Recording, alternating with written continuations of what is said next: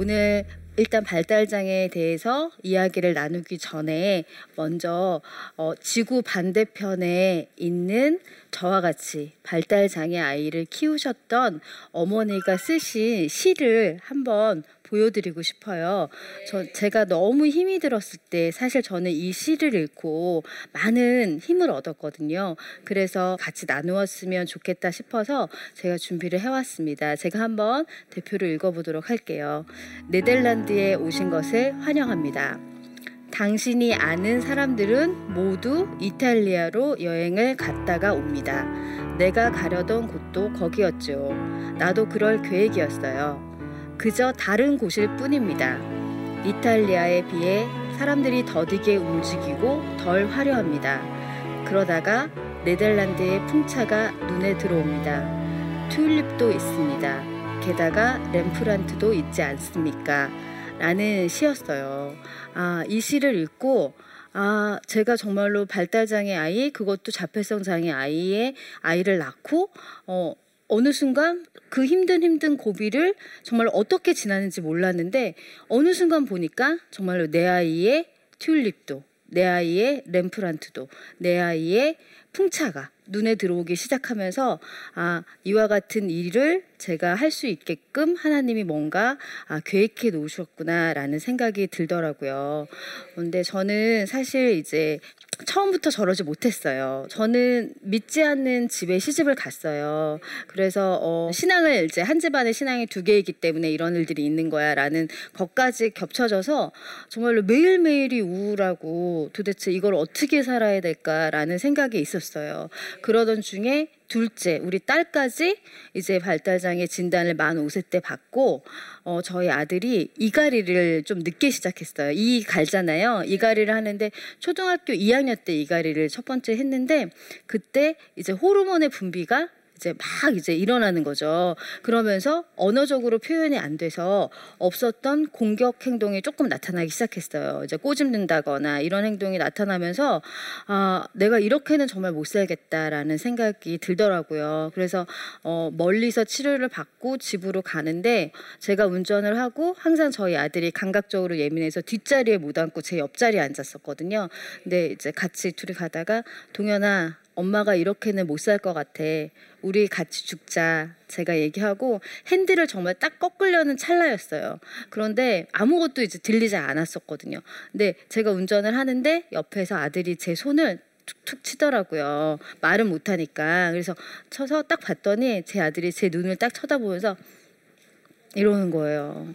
그래서 그때 제가 너무 큰 충격을 받았어요. 아, 그래서 회개 기도를 많이 하고 그 다음부터는 절대 아이들 앞에서 죽자라는 얘기는 하지 말자라고 다, 다짐을 하고 열심히 이제 아이들을 위해서 이제 교육하고 어, 훌, 부모 훈련을 시키는 곳들을 다니면서 아까 그런 시도 읽으면서 다시금 일어나 일어서게 됐어요. 이제 우리 동현이랑 혜승이 예, 예요. 예.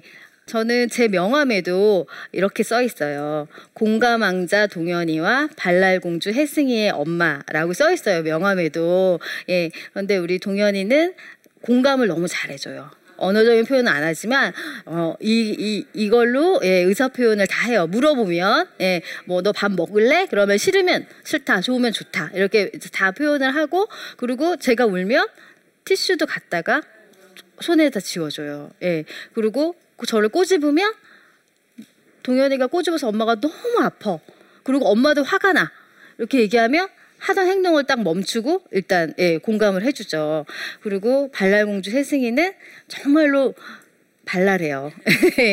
그래서 이제 동현이가 만 5세 때 요즘은 진단을 해주는 시기가 빨라졌어요. 근데 지금 저희 아들이 진단을 받을 때만 해도 5세 때까지는 진단을 안 해줘요. 왜냐하면 아이들이 크는 과정에서 예, 변할 수도 있기 때문에 진단 안 해주다가 만 5세 때에 이제 자폐성 장애 1급이라는 판정을 받았는데 사실 딸도 똑같이 이제 만 5세 때에 이제 판정을 받게 됐어요. 그런데 어 우리 딸이 언제 제가 조금 다르다라고 생각이 들었냐면 혜승이를 낳고 사실은 이제 조리원에 갔잖아요. 예. 조리원에 갔는데 큰 아이들은 다 엄마 옆에 딱 붙어 있거나 하는데 저희 아들이 어, 저한테 안 오고 계속 다른 방에 들어가더라고요.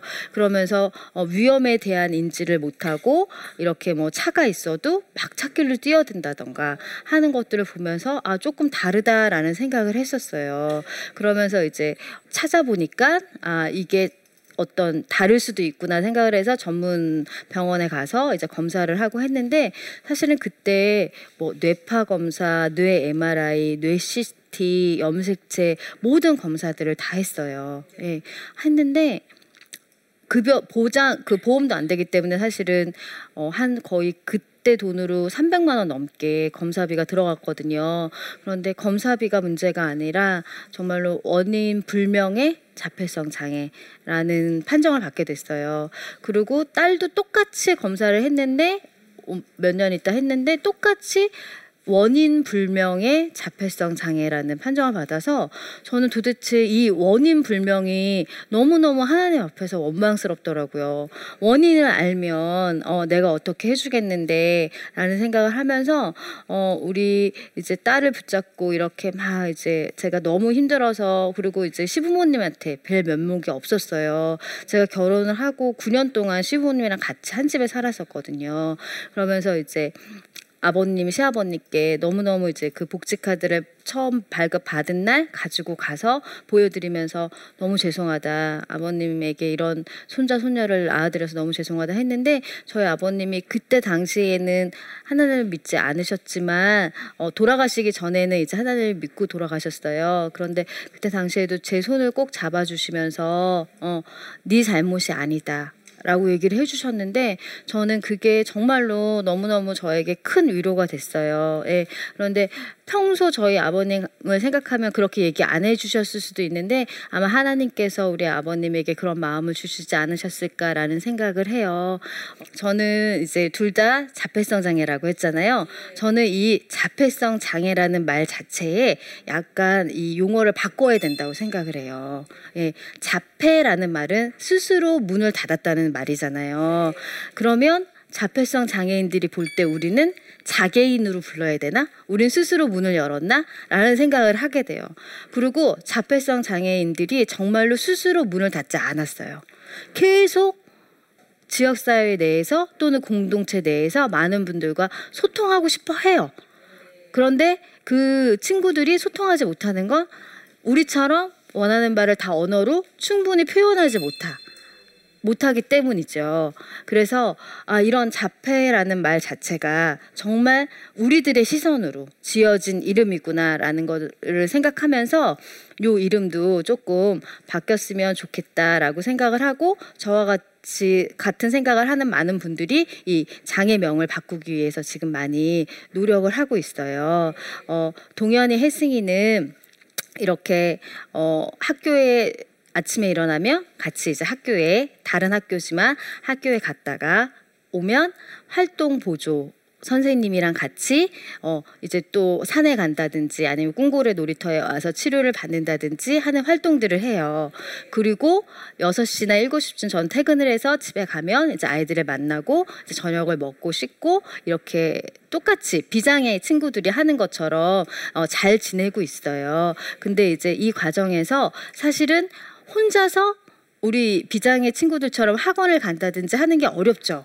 그래서 어, 같이 동행을 해줄 활동 보조 선생님이 같이 이렇게 이동을 하거나 어, 뭔가 음식도 사실은 이제 냉장고에 있지만 혼자서 꺼내 먹을 수가 없잖아요. 그럼 이제 그런 부분들을 지원해 주시는 분들이 항상 있지요. 옆에. 그래서 발달 장애인은 그냥 이렇게 이해해 주셨으면 좋겠어요. 음, 동현이 혜승이처럼 사실은 어, 지원과 제, 지원이 더 필요한 사람. 아무것도 못하는 게 아니라 어, 지원이 더 필요한 사람으로서 어, 그 지원만 된다면 충분히 그냥 사회에서 살아가도 되는 사람들이라고 생각을 해주셨으면 좋겠고요. 어, 발달 장애인에 대해서 다 만나보시지 않으셨기 때문에 사실은 되게 생소한 부분들이 많으실 거라고 생각을 해요. 그래서 저는 어, 한번 요 프로젝트를 해보고 싶다는 생각을 해요. 제 아이를 빌려드립니다. 그래서 동현의 승이라 한 한 달 정도 아니 한 달이 뭐예요? 와, 반나절만 있어도 아마 저기 나라의 높으신 분들은 원하는 걸 다 들어주실 것 같아요. 예, 물론 힘들어요. 예. 그런데 조금만 지나면 아, 이 친구들도 그냥 다른 어, 우리 동네에 있는 어, 친구들이나 별 다를 바가 없구나라는 생각을 분명히 하실 수 있을 거라고 생각을 해요. 어, 모든 감정의 표현 그리고 의사소통이 언어로만 되는 건 아니잖아요. 그 사람의 눈빛과 표정과 어, 마음은 어떻게 해서든지 전달된다고 생각을 해요.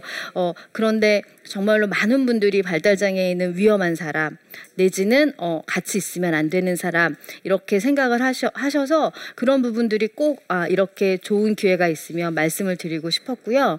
어, 발달 장애인은 지원과 제도가 필요한 사람이면서 어, 그 지역 사회에서 살아가야 되기 때문에 사실은 저희가 원하는 거는 탈시설 부분이 되게 커요. 네, 시설을 더 이상 만들지 말아달라는 말이에요. 30인 이상의 시설을 더 이상 만들지 말아달라는 얘기를 지금 나라에게 많이 하고 있어요. 왜냐하면 아시죠? 뉴스에 많이 나오잖아요. 시설에서 학대가 일어난다 이런 것들이 항상 뉴스에 많이 나잖아요. 그리고 그런 시설이 다 대부분 공기 좋은 저기 멀리 있어요. 강원도 뭐에 있잖아요. 그런 데서 있다 보면 자꾸 이렇게 우리 공동체나 지역사회 내에서 사, 같이 부대끼면서 살아갈 기회를 없어지는 거예요. 그래서 탈시설을 하게 되면 어, 꼭 이제 발달장애인이 그 지역사회에서 살아갈 수 있게 해달라는 얘기인데 그러면 어떻게 할 거냐? 어, 지역사회 내에 가까운 거리 5km 뭐 이렇게마다 사실 시설이 아니라 그룹홈이나 자리폼들이 많이 세워지기를 바라는 마음을 가지고 부모님들이 많이 요구를 하고 있어요. 어, 이런 부분에 대해서 우리 교회를 섬기고 하나님을 믿는 어, 분들은 더더욱 열린 마음을 가지고 좀 지켜봐 주셨으면 좋겠어요. 네, 그러면 이제 본격적으로 발달 장애란 무엇인가에 대해서 한번 같이 이야기를 나눠보도록 할게요. 우리나라 법에 딱 저렇게 규정이 돼 있어요. 뇌 기능의 손상으로 언어, 감정, 운동, 사고, 의사소통 기술, 사회적 상호작용, 일상생활의 활동과 흥미가 제한되는 장애 라고 딱 돼 있죠. 어렵죠? 네. 근데 여기서 기억해 주셔야 되는 부분은 단어는 제한이라는 단어예요. 네. 아무것도 못하는 장애가 아니라는 거예요. 네. 뇌의 문제로 어떤 일상생활의 것들이 제한이 될 뿐이지 아무것도 못하는 분들이 아니 라는 생각을 꼭 가져주셨으면 좋겠고요. 발달장애는 세 가지 장애를 합쳐서 발달장애라고 불러요. 첫 번째는 지적장애, 그 다음에 두 번째는 자폐성 장애, 세 번째는 지적 장애를 동반한 뇌병변 장애예요. 그런데 순수 뇌병변 장애 분들 계시잖아요. 저희 엄마도 이번에 이제 풍이 오셔서 뇌병변 2급의 장애를 받으셨어요. 왼쪽을 못 쓰시는데 이제 그런 분들은 발달 장애인이라고 하지 않아요. 왜냐하면 몸이 불편하실 뿐이지 뇌의 기능은 괜찮고 본인의 의사소통 다 하실 수 있기 때문에 그래서 세 개의 장애 영역을 합쳐서 발달 장애라고 부른다라고 생각을 하시면 되고요. 어, 주변에 아마 요즘은 이제 발달 장애인들을 조금 보셨을 거예요. 그런데 전체 우리나라 같은 경우는 전체 인구의 2% 정도라고 생각을 해주시면 돼요. 그런데 등록하지 않은 발달 장애인 또는 아직까지 발견되지 않은 발달 장애인들까지 합치면 우리나라 같은 경우는 전체 인구의 4% 정도로 지금 추정을 하고 있고요. 다른 장애 영역들은 다 감소되고 있어요. 왜냐 의학이 발전하고 있잖아요. 예, 그러니까 장애까지 가지 않고 모든 장애형들은 다 감소하고 있는데 유일하게 발달 장애 그 중에서도 자폐성 장애는 인구 100명당 4명꼴로 아이들 같은 경우는 엄청나게 증가를 하고 있어요. 이 원인은 사실 잘 아직까지 밝혀지진 않았어요. 그런데 어 과학자분들이 지금 열심히 연구를 하고 계세요. 너무너무 감사한데 결국 문제는 뇌의 문제라는 것까지는 확실하게 밝혀졌어요. 여러 가지 아직 과정 중에 있어요. 사실 발달장애 아이를 키우는 부모님들이 제일 힘든 게 바로 그 부분이에요. 내가 이거를 하면 낫겠지.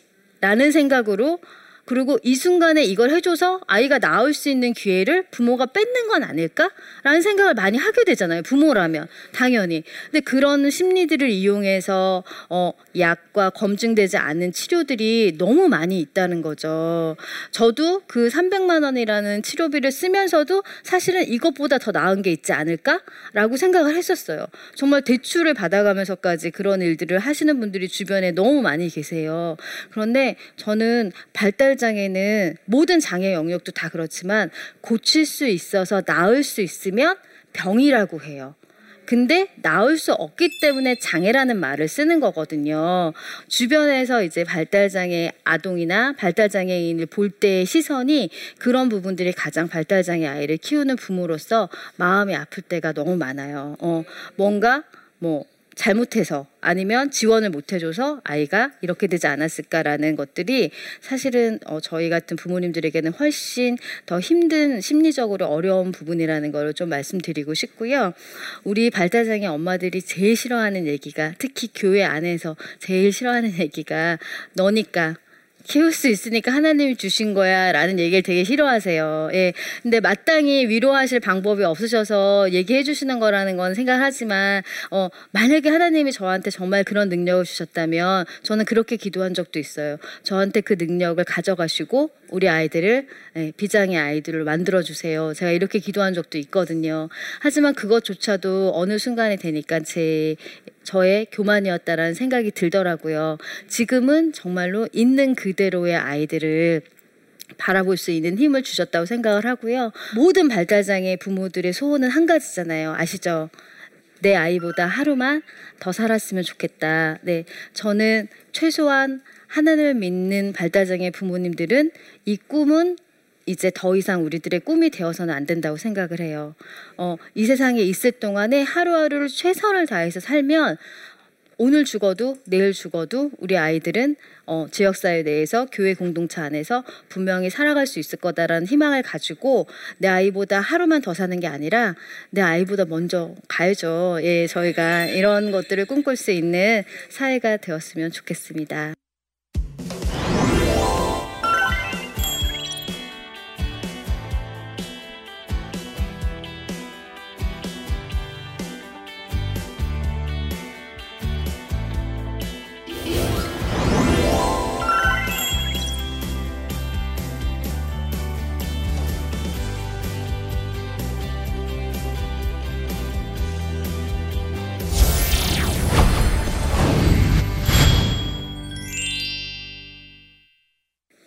네, 이번에 제 강의를 듣고 질문을 주신 분들이 계시더라고요. 그래서 그 질문에 대해서 부족하지만 잠깐 답변을 드리도록 하겠습니다. 어, 질문은 장애가 있는 두 아이를 키우며 힘든 순간이 많았을 것 같은데 언제 가장 힘드셨나요? 그리고 그 순간을 어떻게 극복하셨나요? 라는 질문을 주셨네요. 네. 언제 가장 힘드셨나요? 라고 물어보시면 매일 힘듭니다라고 말씀을 드려요. 언제라고 꼭 집어서 얘기할 수는 없고요. 그리고 그 순간을 어떻게 극복하셨나요? 라고 물으신다면 첫 번째는 저는 하나님을 믿습니다 라는 말씀을 드리고요. 두 번째는 저에게 자존심이 강한 사람이 아니라 자존감이 큰 사람으로 키워주신 부모님이 계세요. 네. 그래서 이거는 장애 비장애로 국한되는 게 아니라 자존심이 센 사람은 금방 넘어지는데 저는 항상 어렸을 때부터 부모님들이 자존감이 큰 사람으로 키워 주셔서 그 순간을 극복하고 있다라는 생각을 하고 있습니다. 네, 다음 질문 볼게요. 저도 장애가 있는 자녀를 키우고 있는데 내 잘못 때문에 아이가 이렇게 된 건 아닌가 하는 생각에 죄책감을 떨칠, 떨칠 수 없어 괴롭습니다. 어떻게 하면 좋을까요? 라고 질문을 해주셨어요. 네, 너무 질문이 마음이 아프네요. 그런데 저는 아침에 항상 일어나면 하는 주문이 있어요. 어떤 주문이냐면 나 임신하는 좋은 엄마, 동현이 혜승이는 복 받은 아이라고 항상 생각하고 하루를 시작해요. 예. 솔직히 저처럼 하는 부모 없을 것 같아요. 예. 그런데, 어, 이거는 제가 동현이 혜승이의 엄마이기 때문이에요. 어, 이렇게 다른 발달장애 부모님들도 자기 아이를 보시면 정말로 그렇게 누가 하겠어요. 이렇게 헌신하고 하는 거는 우리가 엄마이기 때문에 하는 거잖아요. 그래서 더 이상 그런 죄책감이 아니라 어, 나는 지금 현재 최선을 다하고 있어. 어, 그리고 그 최선에 대해서 하나님도 기뻐하실 거야. 라는 생각을 했으면 좋겠습니다. 네. 아, 오늘 이렇게 발달장애에 대해서 아시나요? 라는 제목으로 네, 이렇게 많은 분들과 같이 이야기를 나누었는데요. 어, 어떠셨는지 모르겠네요. 네. 하지만, 어, 저는 발달장애 자녀를 키우는 엄마로서 정말로 발달장애인이 무섭거나 위험하거나 여러분들을 해치는 사람이 아니라는 것들을 이번 저와의 만남을 통해서 꼭 기억해 주셨으면 감사하겠습니다. 네, 감사합니다.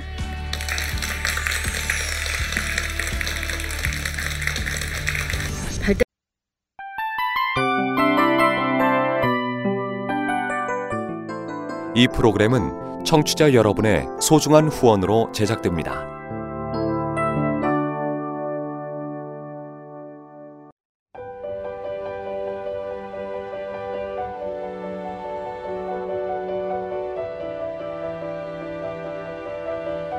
세상에는 수많은 교회들이 있지만 더 깊이 있는 말씀 강해를 찾기 위해 크기로만 교회를 선정하지 않습니다. 보다 좋은 영적 콘텐츠를 더 많이 나누기 위해 방송비를 받지 않습니다. 1년 365일 복음만 전하고 싶어서 우리는 광고를 하지 않습니다. 온누리의 복음을 땅끝까지 CGN TV와 함께 땅끝 성교사가 되주세요